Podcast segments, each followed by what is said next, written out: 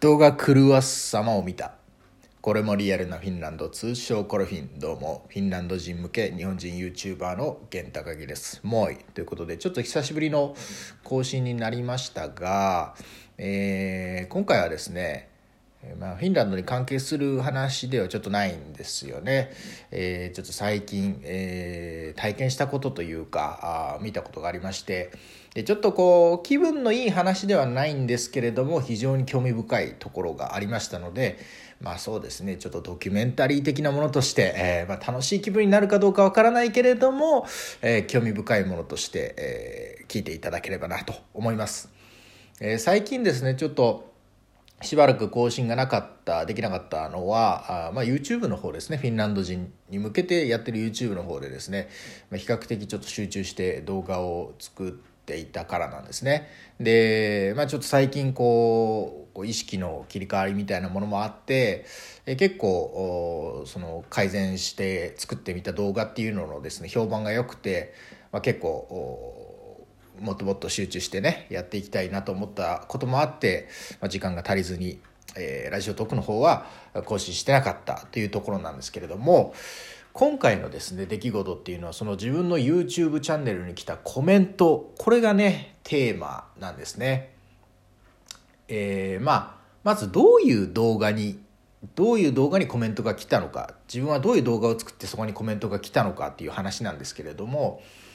まあ自分は日本人の移民としてねフィンランドに来て生活を始めて2ヶ月ぐらいが経ちますけれどもそもそもフィンランド人向けの動画、まあ、フィンランド人がよく見てる動画で人気のこうテーマっていうのがあるんですね。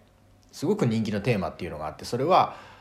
外国人まあ、フィンランド人以外がフィンランドについてどう思うかあカルチャーショック文化的なね、えー、驚きがあったこんなものがありましたっていうふうにこう語って紹介する動画っていうのが非常に人気のトピックなんですよ。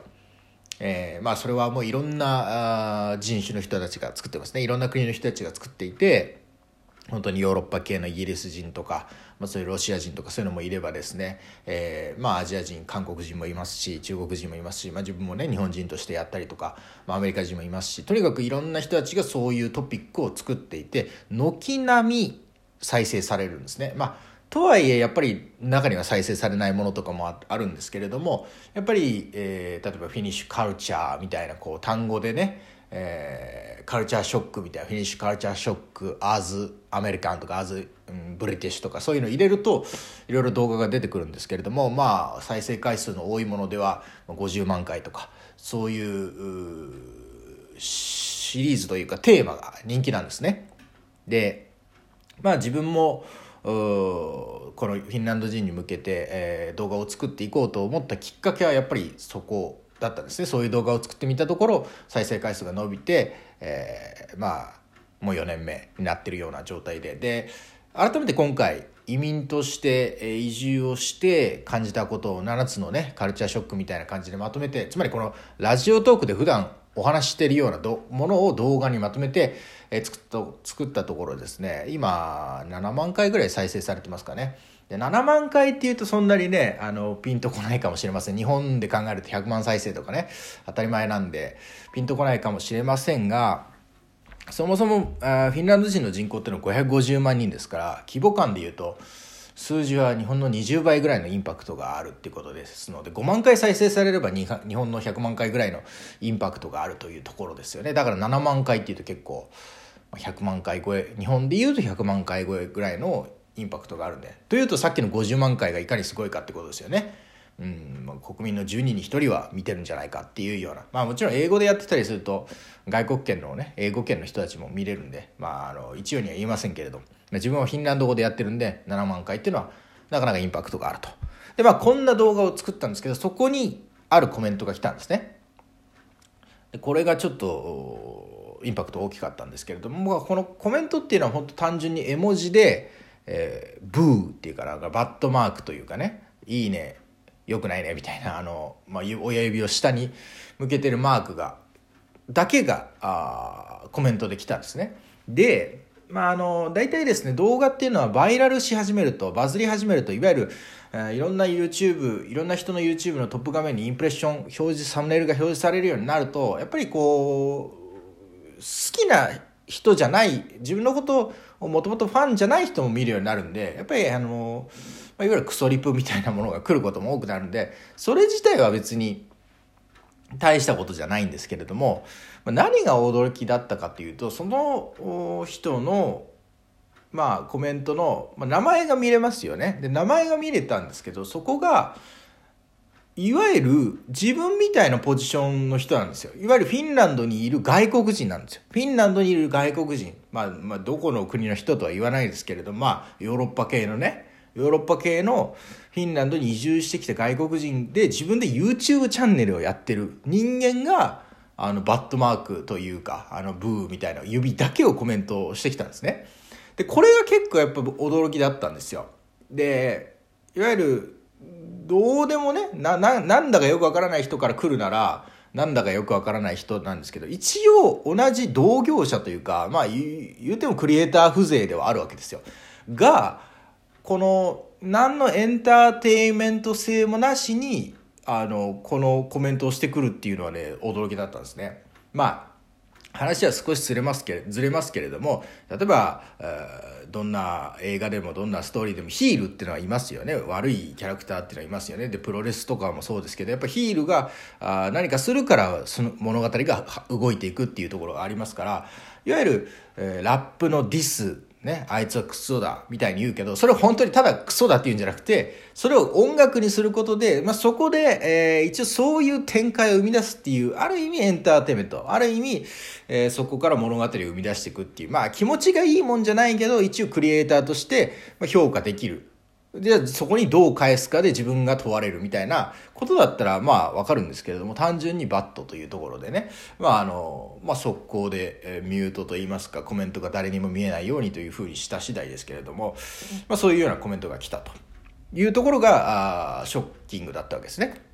ましてや同業者であるというと一応、一応曲がりなりにも登録者が1000人ぐらいいて、向こうのチャンネルにも。で、同じような動画を作ってるわけですよ。えー、その、外国人としてフィンランドの文化をどう思うかみたいなものを作っていてでなんか動画を見る動画を見るとやっぱその赤ちゃんがねその自分の子供もいるような人が、まあ、こんなことやるんだって思ったんですよ。で、まあ、何がこのショッキングかというとまあ嫉妬がこう人を狂わしてこの指をコメントでね、タイピングなのかスマホで、あの入力したのか知りませんがその嫉妬がその人の心を動かしてしまった指を動かしてしまったっていうことがまあショッキングだなと思うわけですよ。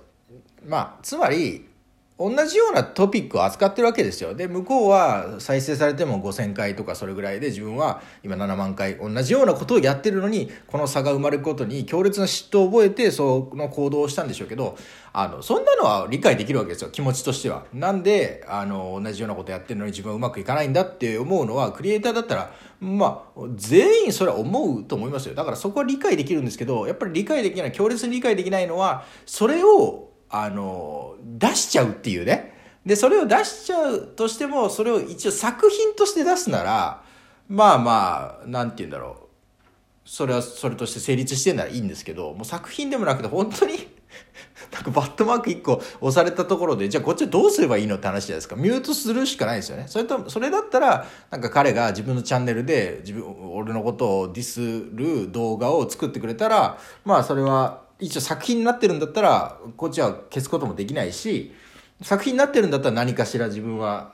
それでやろうとするモチベーションが生まれますけどそれもないっていうところでこれは非常に恐ろしいなと思ったんですよね。っていうね、えーまあ、嫉妬が人の心を動かすっていうのは本当にあるんだなっていうのは思いましてね。ただまあこのまあこういう人が出てくるというのも自分がこうこうなんていうんですかねちゃんとバイラルしてる証拠でもあるなと思うわけですよ。その人の目につくようにポッと出たわけじゃないですか。だから、あまあそういう人が出てくるんでね。だからまあそういう人の後ろには100人1000人の、まあ、善良なファンというか視聴者というのが増えてるんだなとは思いますけれどもやっぱりどんどん上がっていくとですね足を引っ張ろうとする人っていうのがやっぱり如実に現れるんだなと思いましてねで YouTube もまあこう34年ぐらいフィンランド人に向けてやり始めてからやってますけれども初めてなんですね。クリエイターが直接こういうことをやってきたっていうのは初めてなんでね。ちょっと非常に印象的なことだったんですね。でまあ印象的なことだったし初めての経験だったんでこうやってあのラジオ特に残そうと思いましたけれどもドキュメンタリーとしてね嫉妬が人の心を動かすましてやクリエイターがやってはいけないようなことをちょっとやらやらやってしまうぐらい、え、嫉妬させてしまったというところなんですけれどもまあこれレイヤー上がれば上がるほどですねえー、おそらく日常になってくると思います、えー、なのでねまあそのうちトークにもしなくなると思うんですけれどもね。今はちょっと印象深かったのでトークにしたということと。でちょっと最後にね一言なんで自分が嫉妬されやすいか嫉妬されたかっていうことについてだけねちょっと簡単にまとめたいなと思いますね。えー、ナンバーワンの人は嫉妬されないんですよ。ウサイン・ボルトに嫉妬する人はあんまりいないんですよ。ウサイン・ボルトは世界一早いから。だけど、オンリーワンの存在ってなんでオンリーワンかっていうと、例えば、えー、足があ世界一速いんじゃなくて、足が100人人集めたらその中で一番速いくらいの人って、えー、もっと足速い人いっぱいいるんですよね。例えばね。でもその、例えば100人に1人ぐらい足速い人が、100人に1人くらい面白い人だったら、おしゃべりが上手い人だったら、例えば走るとかなんかそういうスポーツのことでおしゃべりで呼ばれるんですよね。でも、自分よりもっと足速い人、自分よりもうちょ、例えば500人の中で一番足速い人からは嫉妬されるわけですよ。なんで自分より足遅いのに人気なんだと。で、500人の中で一番面白いくらいの人からも嫉妬されるんですよ。なんで俺より面白くないのに人気なんだっつでも100人の中で一番足速い人と100人の中で一番面白い人って才能があるんで、こうなってるってところですかね。自分もまあ、えフィンランド語でやってるってこととね、まあちょっとその考察みたいなところで、えー、ミックスしてやってるんで、まあ嫉妬されるということでございますね。ということで、えー、今回はこんなお話をさせていただきました。